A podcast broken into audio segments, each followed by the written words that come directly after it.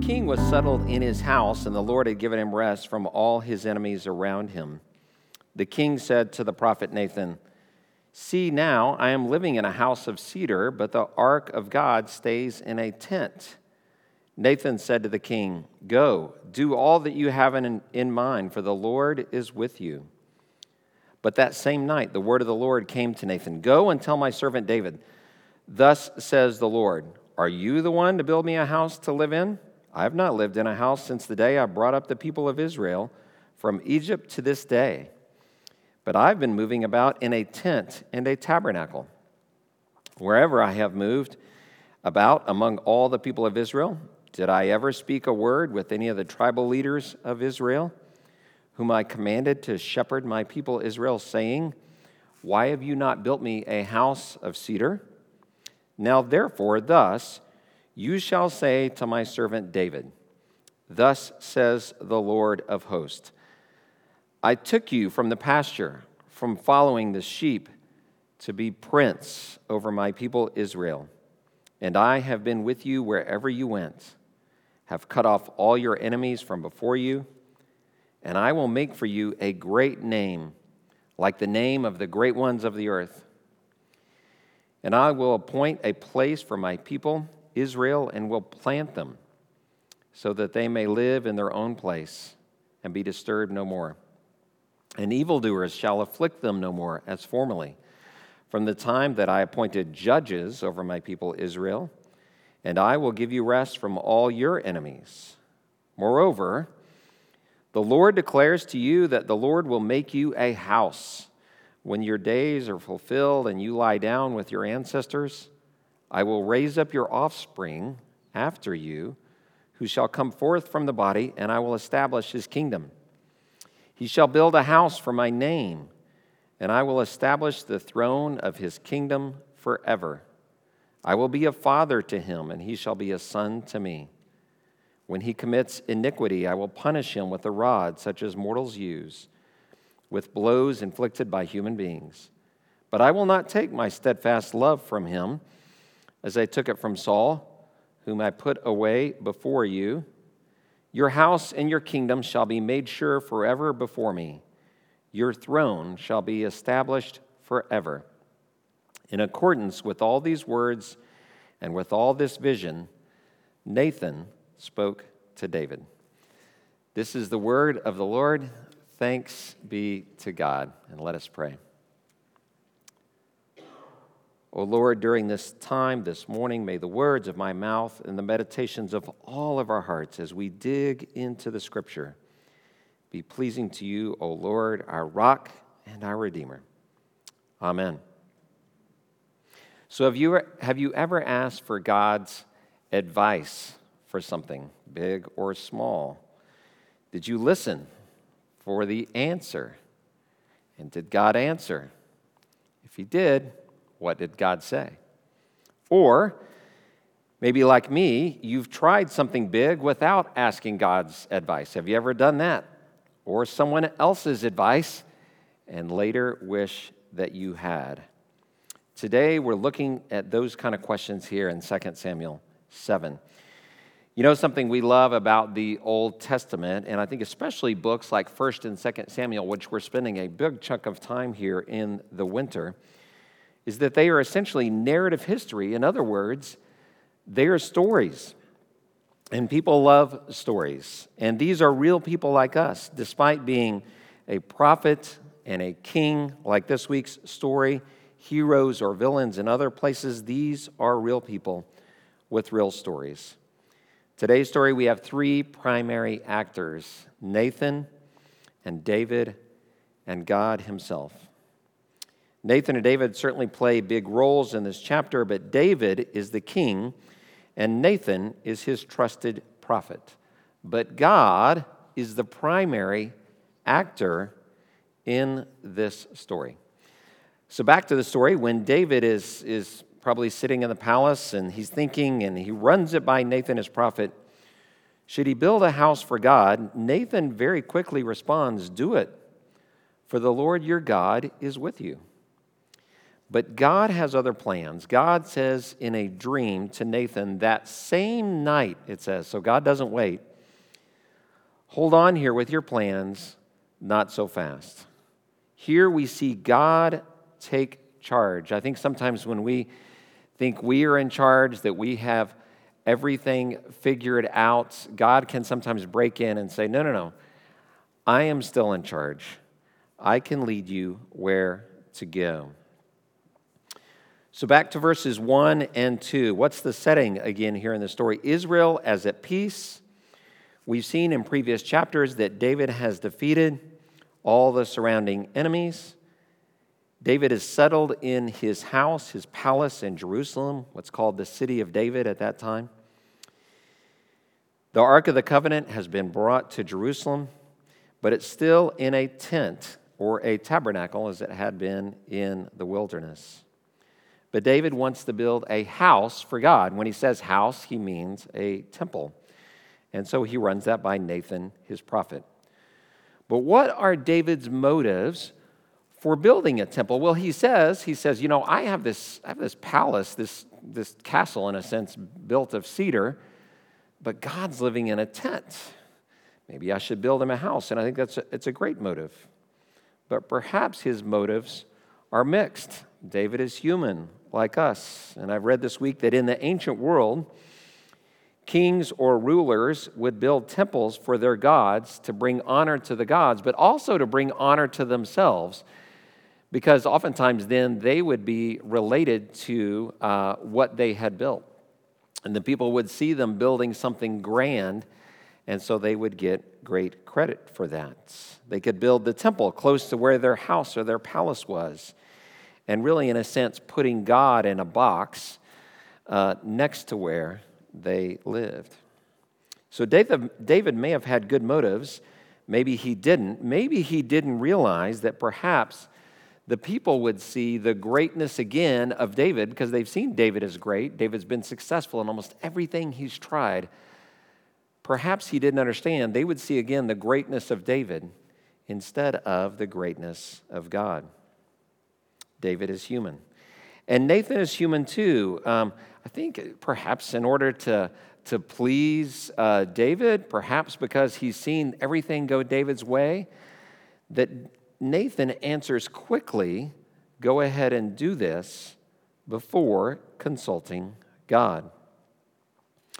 But I also want to say Nathan was courageous. He knew that David was incredibly powerful. He had been around to see that David had won all these battles. He, he knew that David had the power to punish his enemies. And if you read back at the end of 1 Samuel, and really even in the, in the first part of 2 Samuel, you'll see sometimes David had his enemies put to death. And Nathan knows all this. And yet, even after he tells David, go ahead and do it, the next day he comes back with a change of plans. And I think that took courage for Nathan. David has a big project in mind.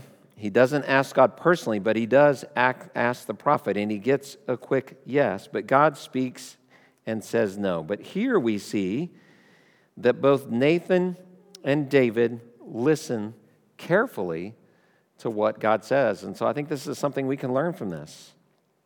We too should ask God first when we have a big project in mind, we have big decisions in mind. We should ask trusted advisors first, as David was running this by Nathan. And when we do ask, we should listen carefully before making big decisions. Now, I haven't always done this well in my own life. I will say, in my biggest decisions I have, I certainly remember praying before I asked Claire to marry me. That was very important. Uh, but I remember clearly also in my 20s, my early 20s, wondering about going into ministry. And I had a finance degree from Baylor University where I went to college. And I got out and I worked for a year on home loans at a mortgage company, and I was miserable. I figured out this is not what I want to do with the rest of my life. I went and worked at an inner city school, which was more fulfilling for a couple of years. But that entire two years I was working there, I was having this nudge, this sense that maybe I should go into full time ministry. So I started thinking about it. I spent some time with two pastors at my home church in Dallas, Texas at that time. I asked them lots of questions about what ministry was like. I wanted to know as much as I could know, and I asked for their advice. They told me some questions that I should ask, but they didn't tell me what to do. Still being in my early 20s, I asked my parents for advice, and I told them I was thinking seriously about going into ministry when, without telling me what to do, they gave me their blessing. And I did pray. I prayed a lot those couple of years. God, is this, feeling this nudge. Is this really something I'm supposed to do? I looked seriously at three different seminaries, and I ended up visiting, applying to, and going to Fuller Theological Seminary in Pasadena, California. And it was great, but I want to tell you, I had always lived in Texas, and the first couple of months, I was homesick, I was lonely. I remember I didn't know a single person in the entire state of California. It was hard to meet people at first. But I felt called, and because I felt called, I stuck it out. I ended up loving it there. And in that case, trying carefully to listen to God, to the advice of others, praying, I made a step of faith, and it turned out great. So, what did God say in this story to Nathan and to David. Let's get to that. That's the biggest chunk, really, of this story. One of the commentators I read said in these verses, and it's really from verses 4 through 17, it's a big chunk of what we read just a few minutes ago. God is the first person subject of 23 verbs in just those 14 verses or so. God is speaking, and clearly, God is now in charge, as we see here in this passage. I'm going to paraphrase of what uh, God basically says here. And as I say this, imagine not God saying these same words to you, but if you were to ask God about a big decision, or maybe in this case, uh, Nathan hadn't consulted him on a big decision, imagine God saying something like this to you as you listen to God. Are you the one who's supposed to build a house for me? Did I say I needed a house? I have not lived in a house, but in a tent ever since we left Egypt. We've been moving around in a tent. Did I ever say to any of the leaders of the tribes of Israel when we we're out in the wilderness, hey, I need a house? No, I did not. But David, I will make you a house. I have always provided for you, he says, from pasture to become a good shepherd to be ruler over Israel. I helped to cut down your enemies in front of you. That wasn't all you. I helped you in that. And I want to tell you, your house will endure forever. I will provide a place or a home for Israel, a home of their own. I will give you rest, David, and the nation rest. But you won't build the temple your offspring will, which turns out to be Solomon, his son. And I will never take my love from him, but I will correct him when he does wrong. Your house, your throne, will be established forever. I love the play on words here that God does and the way it reads to us in the English. God says, You will build me a house? No, I will build you a house. It seems that David is still very much focused on doing, and maybe that was his personality to be a doer very much. And it seems there, there is peace here in Jerusalem, but David wants to keep on doing and building. But instead, God wants to focus on the relationship with David and what he is doing and will do in David's life and through David and says to David and even to the people there, I will give you rest. I was reading this week about that play on words, you give me a house. No, I will give you a house. And one writer I read this week says, We want to favor God. We may want to favor God with our work, but God wants us to savor God. We want to favor God, but God wants us to savor God. We think by doing more and more and more we can please God, but there are certainly times in our lives when God wants us just to be still and to know Him. And often by knowing Him, and I've, I've even read this in a few uh, devotionals that I look at, even in the last couple of weeks, oftentimes when we take quiet time to know God and to pray to God, some of the things we're wondering about will suddenly become more clear if we simply take the time. Also, read this week do you ever get distracted from God because you're trying to do so much for God? Do you ever get distracted from God because you're trying to do so much for God? So instead of favoring God, let us savor God this morning and this week. And instead of being distracted from God, let us practice being with God this week as well.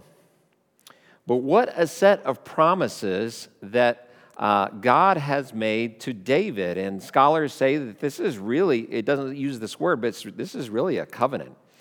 It's really the fourth covenant of the Old Testament. I'm not going to spend, you know, half an hour going through this, but I want to take just a moment to go through these covenants. Very important. God made a covenant with Noah that God will maintain his relationship with humans and never flood the earth again. God made a covenant with Abraham. I will make you a great nation with many descendants, and you will be blessed to be a blessing. God is setting up this relationship with his people. God made a covenant with Moses God will rescue his people from Egypt through Moses and make them a nation and lead them to a promised land, that they will have a land of their own. And with David, they're now in the promised land. The people will have a home, they will have rest. And David's line in this kingdom will reign forever. This is God's covenant with David. We read here right in 2 Samuel 7. An amazing answer from God uh, to what Nathan and David were thinking about. Here's what we find out David is dependent on God, God is not dependent on David. God has always provided for David, and he says he always will. God will provide for us. If we trust him, he always will. God says no to David's offer to him, but yes to the house of David ruling forever. And I don't believe this is God's intent to humble David, but to lift him up by establishing his kingdom and really his line forever. God will allow a temple through Solomon, but it won't be David's temple. He won't get the credit.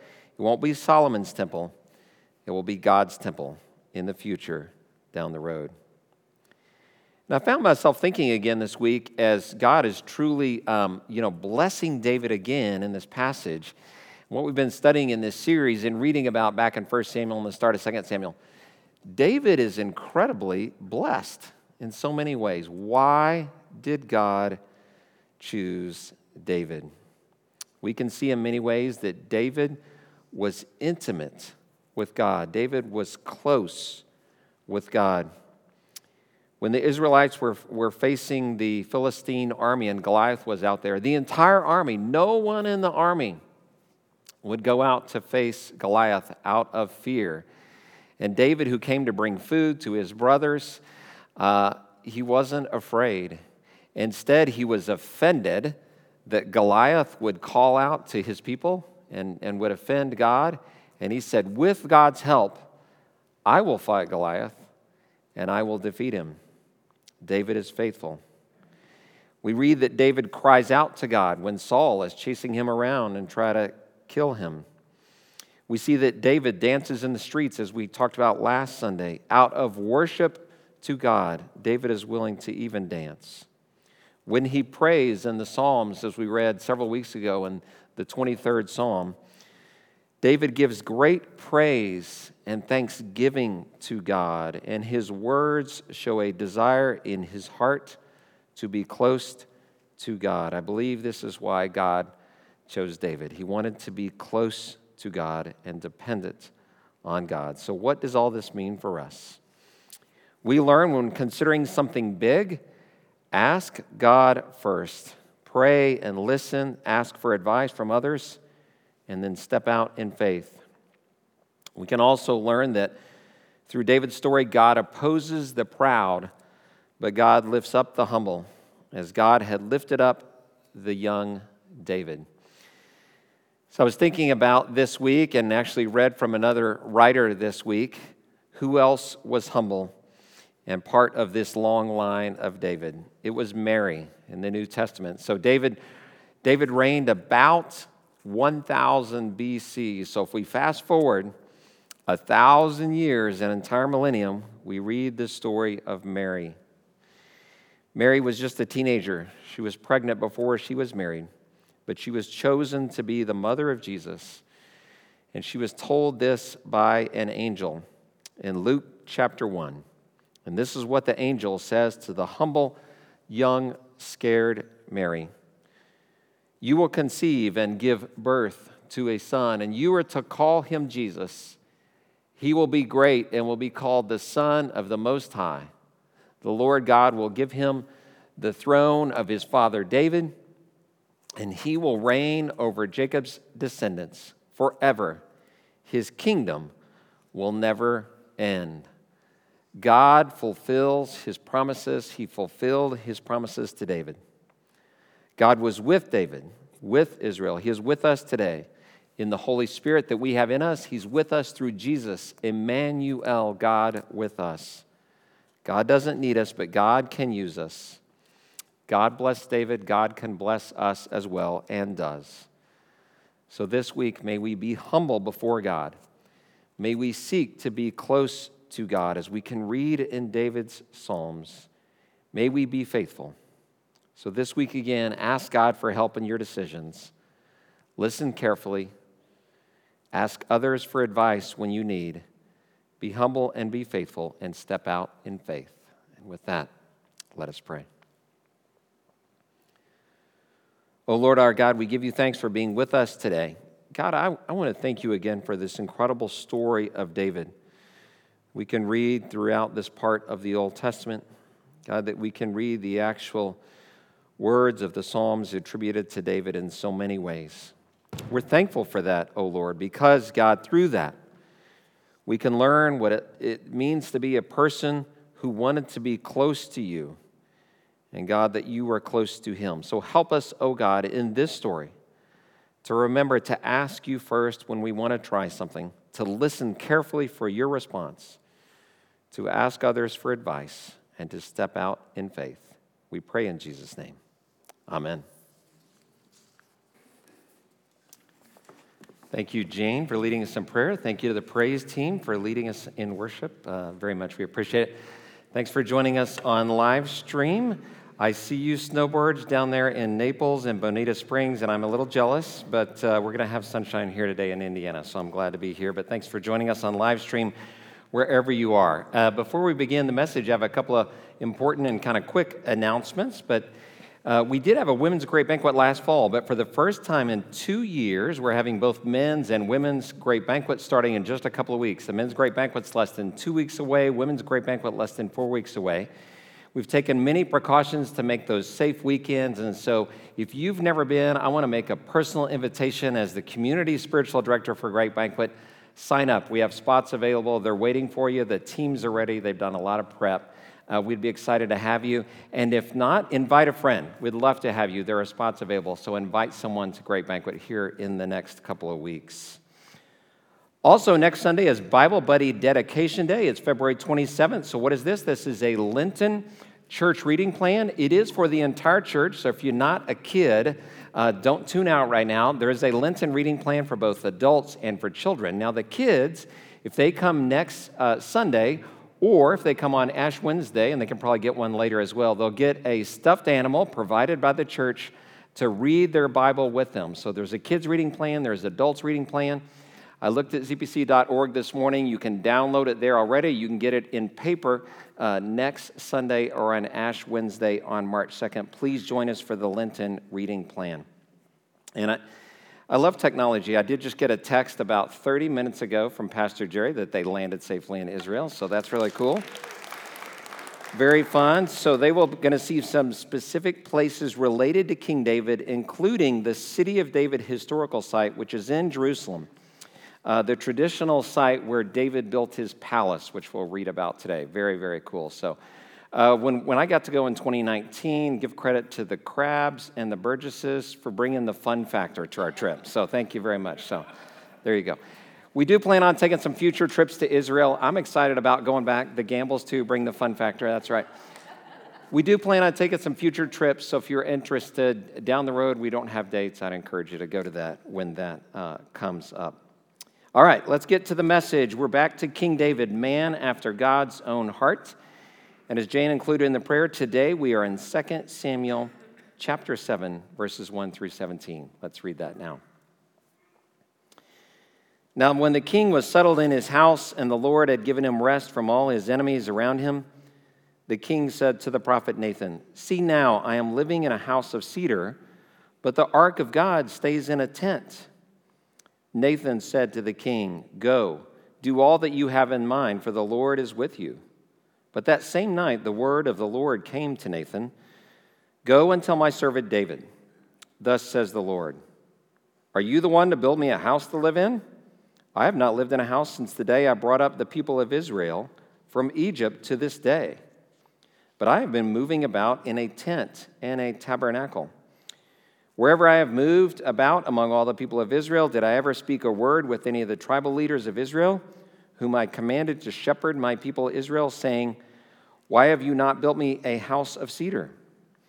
Now, therefore, thus you shall say to my servant David, Thus says the Lord of hosts, I took you from the pasture, from following the sheep to be prince over, my people Israel, and I have been with you wherever you went.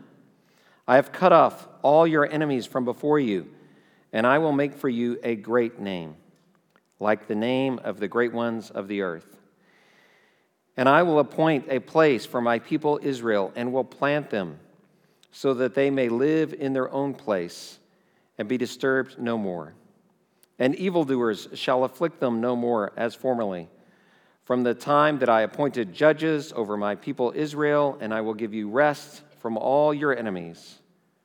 Moreover, the Lord declares to you that the Lord will make you a house. When your days are fulfilled and you lie down with your ancestors, I will raise up your offspring after you, who shall come forth from your body, and I will establish his kingdom. He shall build a house for my name and I will establish the throne of his kingdom forever. I will be a father to him, and he shall be a son to me. When he commits iniquity, I will punish him with a rod such as mortals use, with blows inflicted by human beings. But I will not take my steadfast love from him, as I took it from Saul, whom I put away before you. Your house and your kingdom shall be made sure forever before me. Your throne shall be established forever. In accordance with all these words and with all this vision, Nathan spoke to David. This is the word of the Lord. Thanks be to God. And so let us pray. May the words of my mouth and the meditations of all of our hearts be pleasing to you, O Lord, our rock and our redeemer, on this day. In Jesus' name, amen. So, have you ever asked for God's advice for a big decision? And if you did, did you wait and listen for his answer? And did you sense that God gave you an answer? And if he did, what did he say? Can you remember? Or have you been like me sometimes, asking uh, or thinking about a big decision and skipping, not asking for God's advice or maybe someone else's advice and wish that you had? Today we're looking at those kinds of questions because they're really addressed here in 2 Samuel 7. Now, I love, I love the Old Testament. I think I've said this before because really it's narrative, it's story. And so we're still in this long story of David. And this is part of that story here in 2 Samuel 7 with three primary actors in it David, Nathan, and God Himself. Now, Nathan and David certainly play roles in this chapter. David is the king and Nathan is his prophet, but God is the primary actor in this story. So when David runs it by Nathan that God doesn't have a house and yet he lives in a palace, Nathan says, whatever, basically, whatever you're thinking, do it, for the Lord your God is with you. But God says in a dream to Nathan that same night, not so, not so fast, uh, hold on with your plans. And here is where God takes charge. And I think sometimes when we think we are in charge, when we have it all figured out, at least I do for myself, when I think I have it all figured out, God will some back, sometimes take back control, take charge, and say, No, I've got this. I'm going to lead you and guide you where you need to go. Well, if we go back to the start of this chapter in verses 1 and 2, Israel is at peace. David has defeated all his surrounding enemies. We read that in the kind of the end of 1 Samuel and this first part of 2 Samuel. David has won all the battles. He's now in the what, what it's called the city of David in Jerusalem. Uh, in 2 Samuel 6, we read last week that the Ark of the Covenant has been brought up and has been put in its tent. And so they are at rest. They use that term, and David is settled in his house. So he wants to build a house for God, a temple, and he consults Nathan, his prophet. But we wonder what are David's motives for building a temple? And he says here, he says, You know, I have a house, I have a palace, but God is living in a tent. So maybe his, his motives are perfect and good. This is simply what he wants. But perhaps he has mixed motives. Perhaps he doesn't even understand all his motives. In the ancient world, kings or rulers would build temples for their gods, not only to bring honor to the gods, but to bring honor to themselves. Oftentimes, when they would have a, a large building project like that or build a temple, uh, the people would see that the king was doing something good, and so the king would get great credit for that. Oftentimes, the kings then would build the temple close to where they lived, making God's house near them, and almost in a sense, making God in a, a, little bit of beholden to them, or, or in a sense, putting God in a box by building a place of their own design. But we don't know for sure if David's motives were all good or mixed or whatever. But we know that David is human and that Nathan is human too. In this story, I think perhaps to, to please the king, perhaps because basically David has had success in almost everything that he's done Nathan doesn't consult God when he hears David talking about building a house. Instead, he quickly says, The Lord is with you. Do whatever you will. But I also want to say, I think Nathan was courageous as well because he knows uh, David's power. He's seen David have his enemies, and those enemies have been put to death after battles, after he's conquered different lands. And so David has power he could have power to punish Nathan or even have him killed. So when God speaks to Nathan, and Nathan, as one commentator I read this week said, he revokes the building permit for the temple, Nathan listens and is bold enough to go back to David, probably the very next day, and say, Let's hold on here. David has this big project in mind. Now, he doesn't ask God personally, but he does ask the prophet. And God has spoken through Nathan and said no. But I think here's an important point as well is that both Nathan and David listen carefully.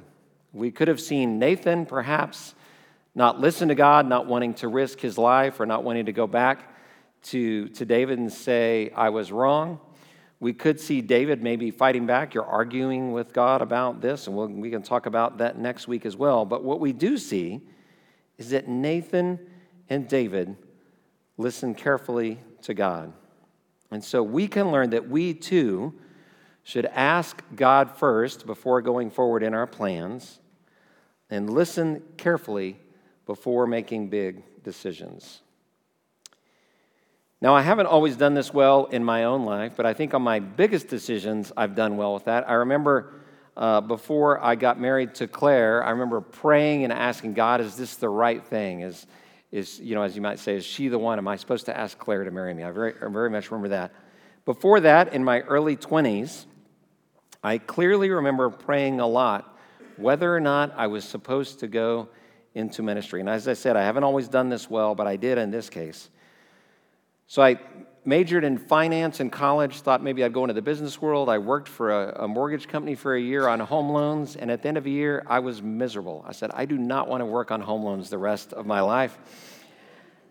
I went and worked for an inner city school, which was somewhat fulfilling because I got to work with people that, who were in need, but I really wasn't trained for that. And I started thinking about and wondering about going into ministry. I was close to two of the pastors at my home church back in Dallas, Texas.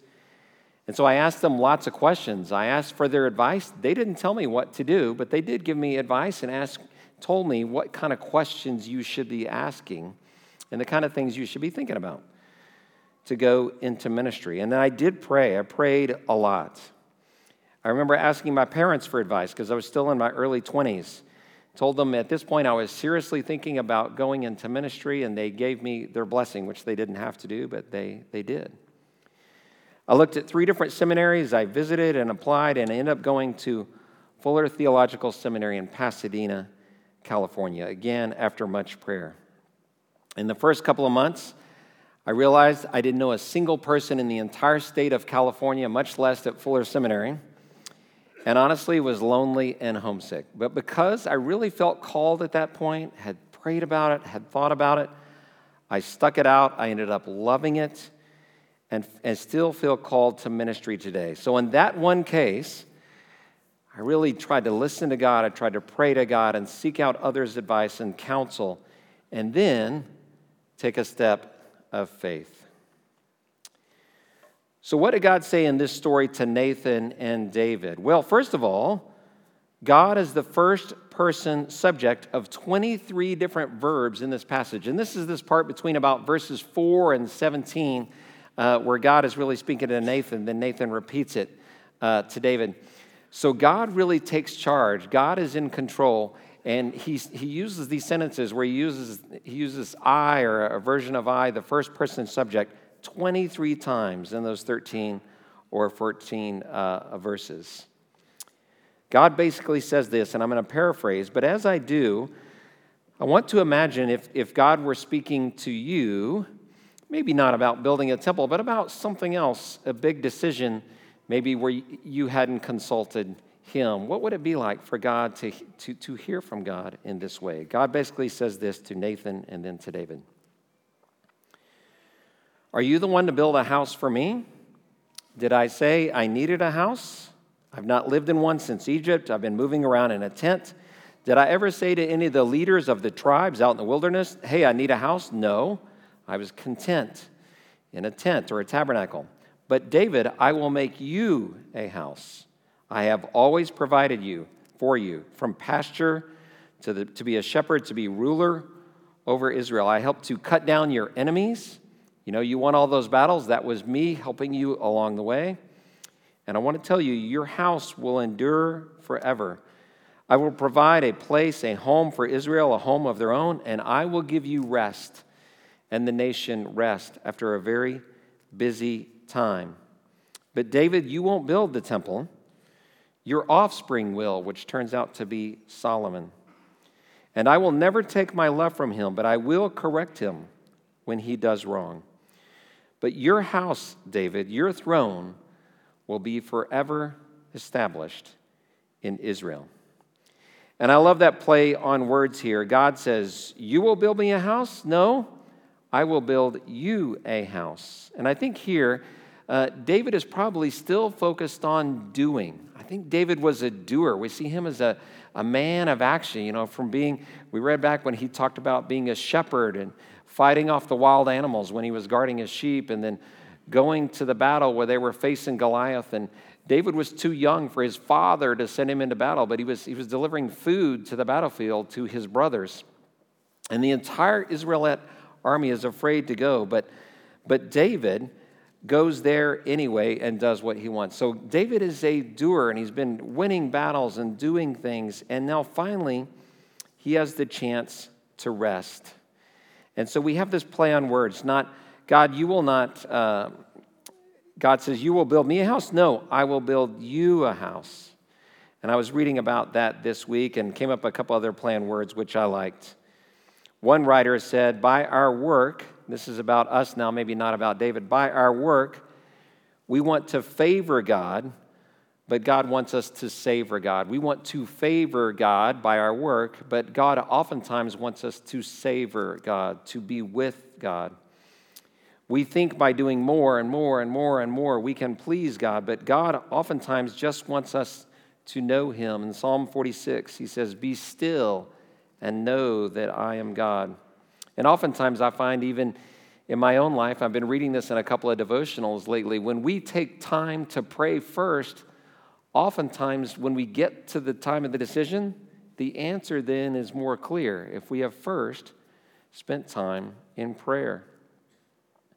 Another uh, phrase I liked is Do you ever get distracted from God because you are trying to do so much for God? Do you ever get distracted from God? Because, as many of you, because you're great leaders and great servants here at ZPC and out in the community, do you ever get distracted from God because you're trying to do so much for God? So instead of favoring God this week, let us savor God. And instead of being distracted from God this week, let us practice being with God first.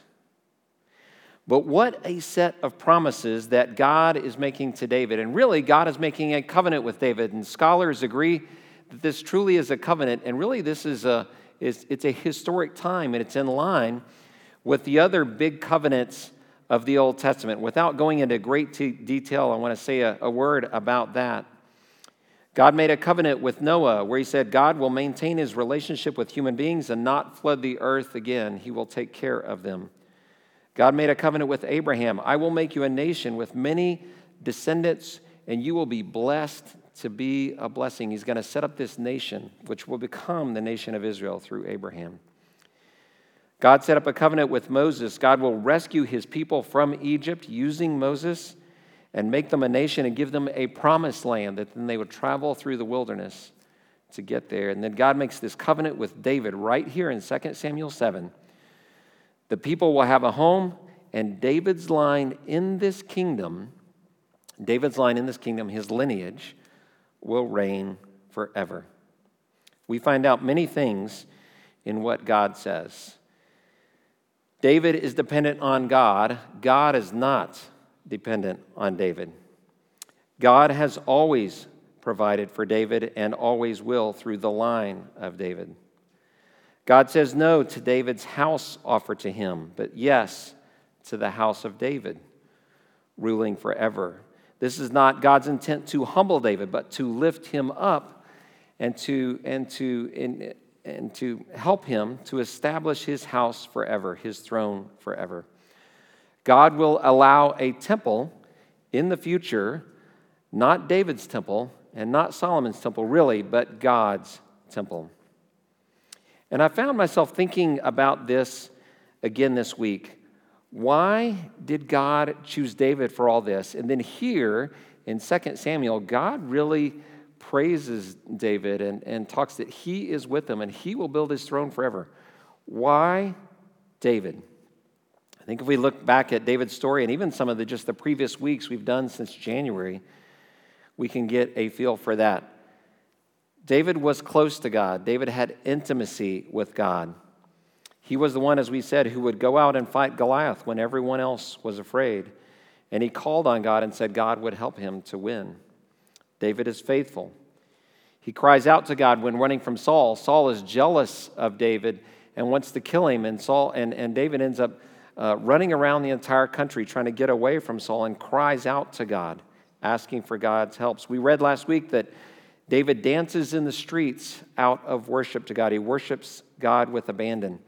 As we read in, this, in Psalm 23 a few weeks ago, when David prays, he gives praise to God, he gives thanks to God, and he shows a desire in the way he writes and prays that he wants and desires to be close to God. So we can learn from all these things, both about David and what God says here, some things for us. We learn when considering something big, ask God first, pray, and then listen. Ask for advice from others, and then, when ready, step out in faith. We learn that God opposes the proud. Saul was most likely a very proud man. Saul opposes the proud but lifts up the humble, as God has lifted up the young David. Who else was humble like that and was also lifted up?